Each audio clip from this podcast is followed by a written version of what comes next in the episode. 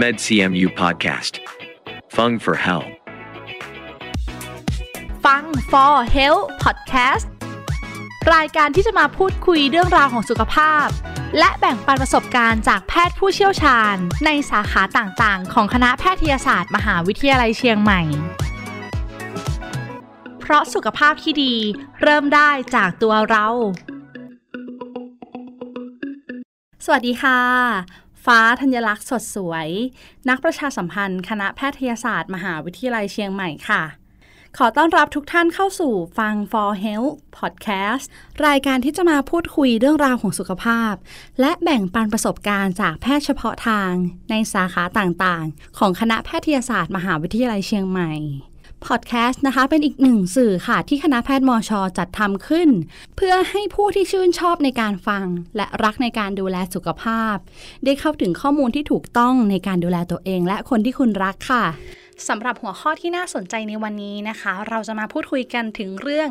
การใช้ยายานะคะ ก็เป็นอีกหนึ่งปัจจัยสำคัญที่เราใช้ในการดำรงชีวิตนะคะ ไม่ว่าเราจะเจ็บป่วยเป็นโรคใด ๆ ต่างก็ต้องใช้ยาเพื่อบรรเทาอาการป่วยต่างๆ ให้ทุเลาลงค่ะ แต่หลายท่านอาจจะเคยพบว่าเมื่อทานยาบางตัวบางชนิดเข้าไป แล้วเกิดอาการผิดปกติตามมา วันนี้นะคะเราจะมาทำความรู้จักกับอาการไม่พึงประสงค์จากการใช้ยา ซึ่งหัวข้อนะคะน่าสนใจมาก ๆ เลยสำหรับใครหลายคนที่อาจจะรู้จักในชื่อที่เรียกว่า กินยาแล้วมีอาการแพ้นะคะ ใครที่เคยกินยาแล้วมีอาการแพ้ มักจะต้องทำยังไงต่อบ้าง ซึ่งผู้ที่จะมาให้ความรู้กับเราท่านก็นั่งอยู่ตรงนี้แล้วนะคะ ขอต้อนรับเภสัชกรนัทพงษ์ชัยลังกา เภสัชกรประจำหน่วยเภสัชสนเทศ งานบริหารข้อมูลทางเภสัชกรรม และสนับสนุนระบบยา ฝ่ายเภสัชกรรม โรงพยาบาลมหาราชนครเชียงใหม่ สวัสดีค่ะ สวัสดีครับ ขออนุญาตเรียกชื่อเล่นว่าพี่ยิมนะคะ ครับได้เลยครับ ค่ะ อย่างที่เกรินไปตอนต้นค่ะ เราอยากจะมาทำความรู้จักกับอาการไม่พึงประสงค์จากการใช้ยา งั้นขออนุญาตเข้าสู่คำถามเลยแล้วกันนะคะ ครับ ว่าอาการไม่พึงประสงค์จากการใช้ยาเนี่ยคืออะไรคะ อาการไม่พึงประสงค์จากการใช้ยาก็คือจะเป็นคำคำกว้างๆนะ ค่ะ เป็นเป็นกลุ่มใหญ่ เป็น ค่ะ กลุ่มใหญ่ และในนั้นก็จะแบ่งเป็นอ่าแพ้ยากับง่ายๆ ที่เราเรียกง่าย ๆ ก็คือแพ้ยากับอาการข้างเคียงจากยา อาการข้างเคียงจากยาและ ใช่ อาการแพ้ยา ใช่ ค่ะ ครับ งั้นสำหรับอาการข้างเคียงจากยานี่เป็นยังไงบ้างคะ อาการข้างเคียงจากยาจะเป็นอ่าอาการที่สัมพันธ์กับกลไกการออกฤทธิ์ของยาครับ ค่ะ แล้วก็ส่วนใหญ่เราจะคาดเดาได้เนาะ เช่น อ่า เช่นขึ้นไส้อาเจียนนะครับ บางคนกินยาต้านฆ่าเชื้อเนาะ ยาต้าน ค่ะ จุลชีพแล้ว แล้วมีอาการขึ้นไส้อาเจียนท้องเสียเงี้ย ซึ่งเจอบ่อยอยู่แล้วนะครับ อื หรือไม่ก็กินยาสลายริ่มเลือดวอร์ฟารินแล้วเลือดออก ค่ะ อย่างเงี้ยครับ ก็จะเป็นอาการที่เราคาดการณ์อยู่แล้ว แล้วเราอาจจะป้องกันอยู่แล้ว หรือว่าเราฉีดวัคซีนมาแล้วไข้ขึ้น หลายคนไปฉีดวัคซีนมาแล้ว ใช่ค แล้ รั ว บ มีอาการปวดหัวนิดหน่อย มีไข้ขึ้น ใช่ครับ มีผื่นเล็ก ใช่ อันนี้ก็ถือว่าเป็นอาการข้างเคียง ๆ ค่ะ จากการฉีดวัคซีนเหมือนกันนะครับ อืมค่ะ แล้วจากนั้นล่ะคะ อาการแพ้ยา อีกกลุ่มหนึ่งก็คือ ค่ะ เป็นกลุ่มใหญ่นะครับ อาการแพ้ยาเนาะ อาการแพ้ยาเนี่ยจะเป็นอ่าอาการที่เราคาดการไม่ได้ ค่ะ ครับ แล้วก็ส่วนใหญ่อะมันจะเกี่ยวข้องกับกลไกทางร่างกายทางภูมิคุ้มกันของเรา ทางภูมิคุ้มกันของ ใช่ ตัวเรา ร่าง เอง กายเราได้รับยาไปแล้วก็สร้างภูมิคุ้มกันมาต้านเนี่ยครับ ค่ะ ก็จริงๆ แล้วคือยกตัวอย่างอย่างเช่นผื่นแพ้ยาทั้งหลายเนาะ อืม หรือไม่ก็คือถ้าถ้ามองถึงรุนแรงก็เช่นอ่าสตีเวนจอห์นสันซินโดรม ค่ะ เทนนะครับ แล้วก็อนาไฟลักซีด เป็น กิน ยา ยาไปแล้วช็อกอย่างเงี้ยครับ อ๋อค่ะ ครับ ก็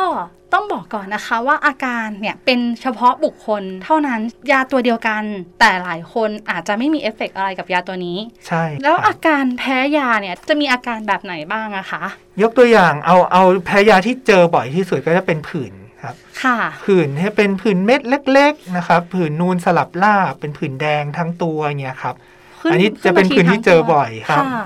ก็คือเป็นเป็นผื่นที่เกิดขึ้นอ่าทั้งสองข้างเนาะ ครับทั้งสองข้างเหมือนกันมัน แข จะ น ปก ก็ ติ สองข้าง ใช่แข ขาก็ นแขนสองข้างขาสองข้างตามตัวอะไรเงี้ยครับ ค่ะ ครับ พอหยุดยาไปก็หายผื่นประเภทนี้ไม่รุนแรงครับ ค่ะ ก็ไม่ได้รุนแรง หยุดยาไปอะก็หายไรนะคะ แค่หยุดทานยาตัวที่เรารู้สึกว่าเราอาจจะมีอาการ เราก็หยุดจากนั้นผื่นก็หายตาม แล้วโรคที่เราอยากจะรักษาล่ะคะ อ่า คือจริงๆแล้วคือต่อจากหยุดยาเสร็จแล้วเนี่ยครับ เราก็ต้องไปกลับไปหาหมอ ค่ะ เพื่อให้เขาปรับยาเปลี่ยนยาเนาะ อ๋อ ครับ เพราะว่าโรคที่เราเจ็บป่วยอยู่ก็ยังไม่ได้หาย ใช่ แต่เราแค่มีอาการเขาเรียกว่าแพ้กับยาตัวนี้ ใช่ครับ ก็ต้องไปหาคุณหมอท่านเดิม ใช่ครับ ค่ะ คือคือหลายท่านจะเข้าใจว่าหยุดยาไปแล้วก็หายแล้วก็คือแบบพอแล้ว จริง ๆ แล้วคือควรกลับไปหาแพทย์เนาะอย่างน้อยคืออ่าให้เขาดูว่าอาการที่เกิดขึ้นเป็นอาการแพ้ยาหรือเปล่า อืม คือหนึ่งอย่างเพราะบางคนบางคนเข้าใจว่าอาการที่เกิดขึ้นเป็นอาการแพ้ยาแต่จริง ๆ ไม่ใช่ ค่ะ ก็มีเนาะอีกอันหนึ่งคือให้เขาดูยาที่ที่เป็นสาเหตุ ค่ะ เพราะบางทียาตัวนี้อาจจะใช้มาเป็นระยะเวลานานแล้ว แล้วครั้งนี้ถึงจะเกิด ซึ่งบางทีมันก็อาจจะไม่ใช่สาเหตุของการแพ้ก็ได้ อืมก็มีหลายปัจจัยเหมือนกันนะ ใช่ครั คะ บ ยังไงก็ตามก็กลับไปหาคุณหมอไปบอกอาการที่เราได้พบเจอว่ากินไปแล้วเป็นยังไง ใช่ครับ บางคนก็หยุดไปเองเลย หยุดไป า เอง ก็ แล้วมาแจ้งเราทีหลัง ซึ่งบางทีคือเราตรวจสอบไม่ได้ว่าจริง ๆ อ่า แล้วเป็นแพ้ยาจริงหรือเปล่า ในตอนนั้นเขามีอาการอย่างอื่น ที่อาจจะทำหรือมีสาเหตุอื่น ที่ทำ ค่ะ ให้เกิดผื่นได้หรือเปล่า อาการแรกก็คือสังเกตได้จากการเป็นผื่น ใช่ ค่ะ แล้วจากนั้นมีอะไรที่สังเกตได้อีกบ้างคะ จริง ๆ ผื่นตะกี้คือผื่นที่เป็นเม็ดนะครับ เม็ดๆ อีกผื่นผื่นอีกประเภทหนึ่งคือเป็นผื่นปื้น เป็นปื้น เป็นปื้น ค่ะ หรือว่าอ่าเราเรียกภาคำไทยว่าลมพิษเนาะ ค่ะ แต่แต่ภาษาเหนือเราจะเรียกว่าหมึน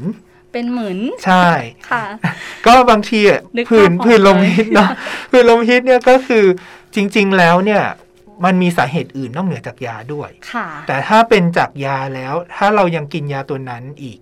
ก็ยังมีโอกาสที่จะพัฒนาไปเป็นช็อกได้ ซึ่งอ่า อ๋อ ผื่นลมพิษนี่คือสำสำหรับการแพ้ยาคืออะไรที่น่ากลัวเหมือนกลัวมากเหมือน ค่ กั อนนข้าง นะครับ จะรุนแรงเหมือน ใช่ กัน ครั ค่ะ บ ค่ะ แล้วยังมีอีกไหมคะ อาการจากผื่นหรือว่าสังเกตง่ายๆแค่สองอย่างแล้วผื่นเม็ดเล็กๆ กับผื่นลมพิษ มันจะมีผื่นอีกแบบหนึง่งอย่างเช่น ค่ะ ที่จะเจอบ่อยอาจจะเป็นจากไวรัสจากยาเจอน้อย เช่นพืชผื่นที่ชื่อว่าอิริติมามัลติฟอร์เมหรือผื่นเป้ายิงธนู โอ้โห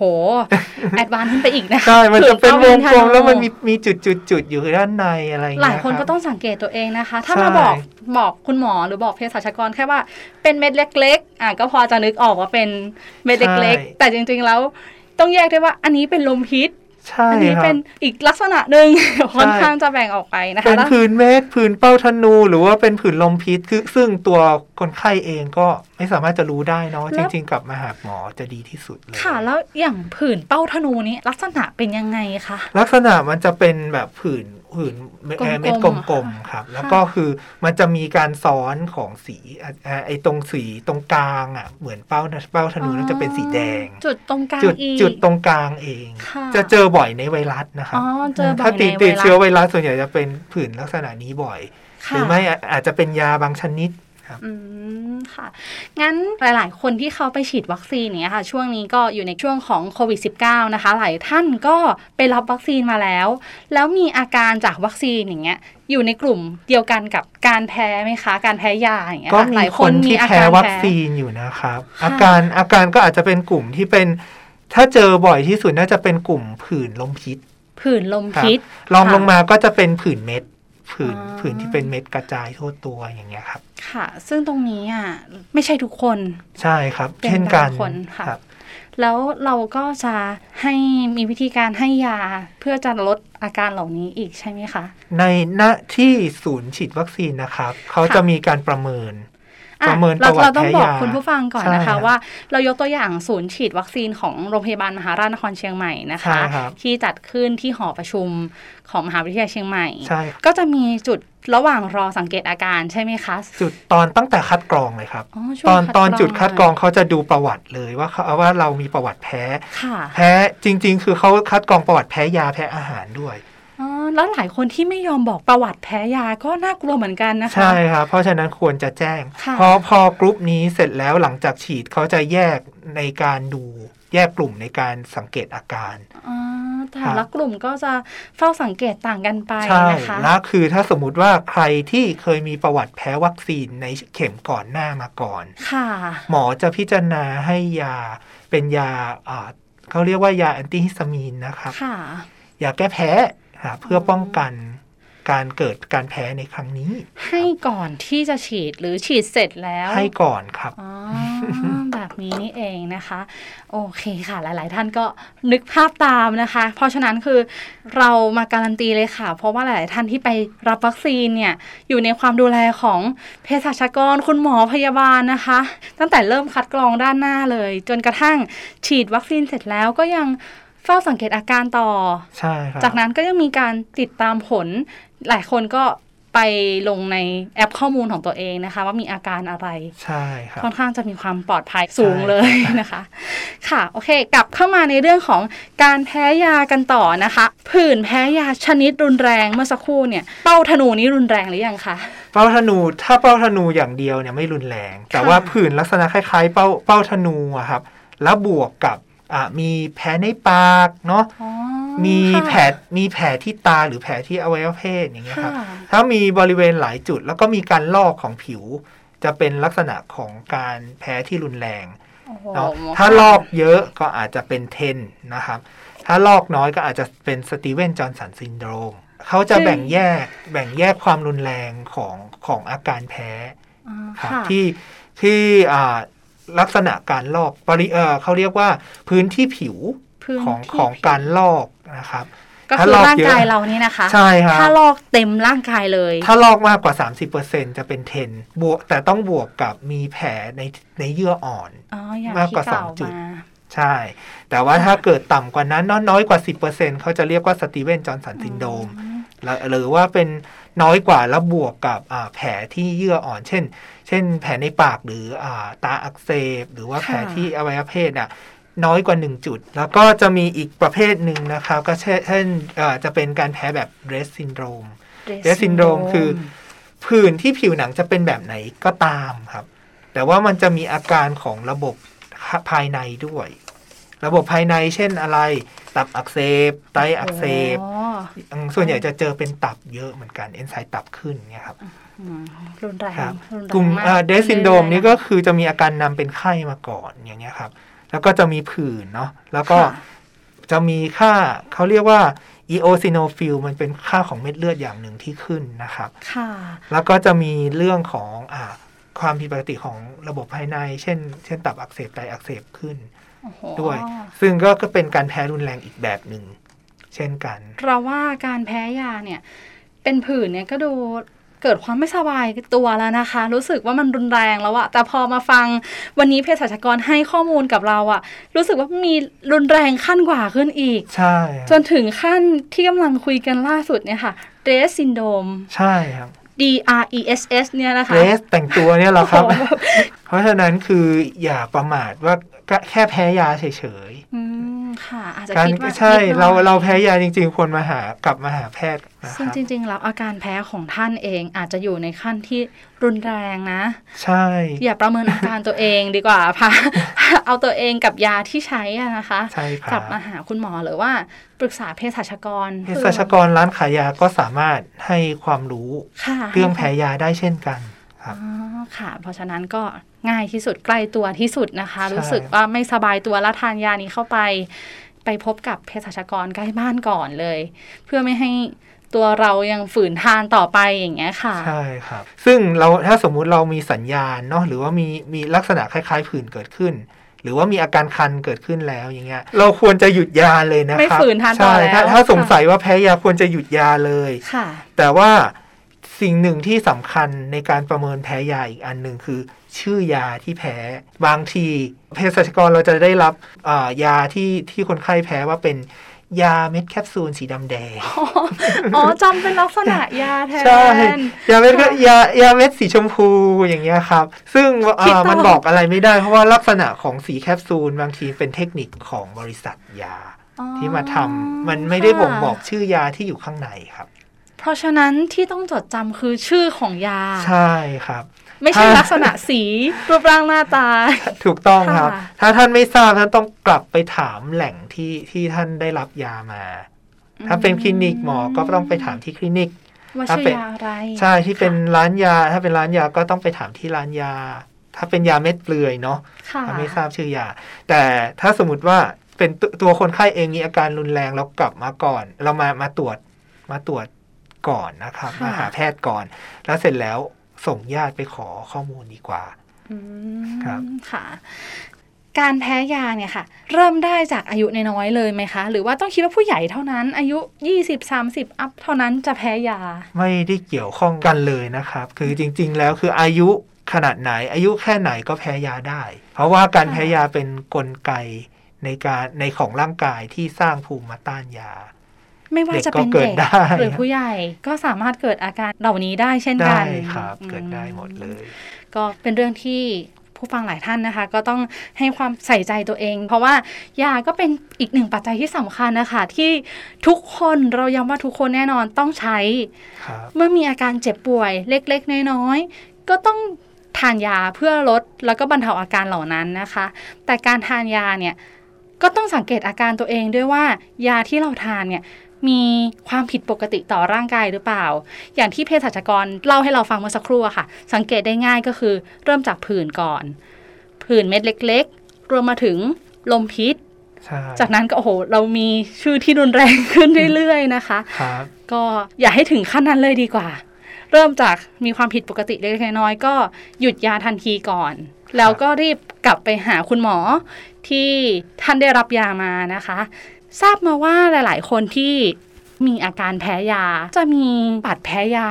ด้วยไหมคะ ทางโรงพยาบาลจะให้บัตรแพ้ยาหรือเปล่า ครับถ้าถ้าคุณหมอลงความเห็นว่าแพ้ยาแล้วนะครับ ค่ะ อ่าคุณหมอเขาก็จะส่งมาหาเภสัชกร และเภสัชกรเราก็จะออกบัตรแพ้ยาให้คนไข้นะครับ ค่ะ คือบัตรแพ้ยานะครับเราเราใช้บัตรแพ้ยาเป็นเอกสารสำคัญที่ให้ข้อมูลประวัติแพ้ยากับคนไข้ ค่ะ คนไข้พกเพื่อที่ส่งต่อข้อมูลประวัติแพ้ยาของตัวเอง ค่ะ ให้กับคนอื่น คนอื่นได้ได้แก่ใครบ้าง ได้แก่โรงพยาบาลต่าง ค่ะ ๆ เนาะ ได้แก่อ่าสถานีอนามัยและพอสตออ่าคลินิกหมอ คลินิกหมอฟัน ร้านยาเอ่อทุกที่ที่เราจะสามารถรับยาได้นะครับ อืมควรจะแจ้งก่อนเลย ถูกต้องครับ ก็คือควรจะอาพอพอไปถึงเสร็จเขาถามว่าแพ้ยาอะไรก็คือยื่นบัตรมา แล้วก็บอกชื่อยานะครับ บอก ค่ะ ว่าแพ้เพนิซิลลินนะครับเป็นยาฆ่าเชื้ออย่างเงี้ยครับ อื อืม มค่ะ เพราะฉะนั้นพูดถึงเนี่ยสำคัญพอๆกับบัตรประจำตัวประชาชนเลยนะคะ ถูก จะ ต้ เข้า อง ไป ค รั รั บบ การรักษาที่ไหน เอาคู่กันไปเลย ถูกต้อง เพราะว่าถ้าสมมุติว่าเราไม่ยื่นบางทีคือณจุดที่ละฉุกฉุกเฉินจริง ค่ะ ๆ แล้วเขาอาจจะตัดสินใจให้ยาไปแล้ว มีโอกาสที่เราจะเกิดอาการแพ้ยาซ้ำได้ อ๋อโหกลายเป็นเรื่องที่อาจจะเกิดอันตรายต่อเราได้ ใช่ เพราะฉะนั้นนะคะ ผู้ป่วยที่ได้รับบาดแพ้ยานะคะ ต้องพกติดตัวตลอดเวลานะครับ ค่ะ เอาเอาไว้ในกระเป๋าสตางค์ที่เราพกติดตัวตลอดที่ต้องต้องใช้ตลอดเลยนะครับ แล้วก็จำชื่อยาที่แพ้ ค่ะ ยาอะไรนะครับ เป็นยาที่ที่รักษาอะไร เพราะยาบางตัวชื่อคล้ายกัน อ๋อ ชื่อคล้ายกัน แอสไพรินเพนิซิลิน ะ ลินเหมือนกันบางทีรักษาคนละอย่างนะครับ ค่ะ เนาะพอต่อจากนั้นนะครับ พอเราจำชื่อยานะจำได้ว่าเป็นยารักษาอะไรเสร็จแล้ว เวลาไปเข้ารับการรักษา ค่ะ ครับตามสถานพยาบาลต่างๆ เราก็ยื่นบัตรแพ้ยา แล้วก็บอกชื่อยาที่แพ้ทุกครั้งนะครับ แก่เจ้าหน้าที่นะครับ สุดท้ายเลยค่ะ พี่มีจะฝากอะไรถึงผู้ฟังที่กำลังฟังพอดแคสต์อยู่บ้างคะ คือจะย้ำเรื่องการพกบัตรแพ้ยาครับ ค่ะ เพราะว่าเราเจอหลายครั้งที่คนไข้รีบมาโรงพยาบาลโดยที่ไม่เอาบัตรแพ้ยามา ค่ะ ซึ่งมันเป็นความเสี่ยงที่ท่านจะได้รับยาที่ท่านมีประวัติแพ้ซ้ำได้ ม อยากจะย้ำให้ให้พกบัตรติดตัวตลอดเวลา แล้วก็พาอาตอนที่มามารักษาก็เอามาให้เราดูทุกครั้งครับ ค่ะก็ได้ข้อมูลกันเยอะมากๆ เกี่ยวกับอาการที่ไม่พึงประสงค์จากการใช้ยา และความสำคัญของ บัตรแพ้ยานะคะสำหรับวันนี้ต้องขอขอบคุณเภสัชกรนัทพงษ์ชัยลังกาเภสัชกรประจำหน่วยเภสัชสนเทศ งานบริหารข้อมูลทางเภสัชกรรม และสนับสนุนระบบยา ฝ่ายเภสัชกรรม โรงพยาบาลมหาราชนครเชียงใหม่ สวัสดีค่ะ สวัสดีครับ และที่สำคัญนะคะ ต้องขอขอบคุณผู้ฟังที่อยู่ด้วยกันตรงนี้ นอกจากนี้ทุกท่านยังสามารถติดตามข่าวสารของคณะแพทยศาสตร์ มหาวิทยาลัยเชียงใหม่ ได้อีกหลากหลายช่องทางค่ะ ไม่ว่าจะเป็นบนเว็บไซต์ Facebook YouTube Twitter Instagram b l o g d i t เพียงพิมพ์คำที่ช่องค้นหาว่า medcmu medcmu เพียงเท่านี้ค่ะ ก็จะมีข้อมูลข่าวสารเกี่ยวกับสุขภาพ และการดูแลตัวเองอีกมากมายเลยค่ะ วันนี้เวลาหมดแล้ว ดิฉัน ฟ้าธัญลักษณ์สดสวย นักประชาสัมพันธ์ คณะแพทยศาสตร์ มหาวิทยาลัยเชียงใหม่ ต้องลาทุกท่านไปก่อน ครั้งหน้าจะเป็นเรื่องอะไร อย่าลืมติดตามกันต่อนะคะ สวัสดีค่ะ MedCMU Podcast. Fung for Help. เพราะสุขภาพที่ดี เริ่มได้จากตัวเรา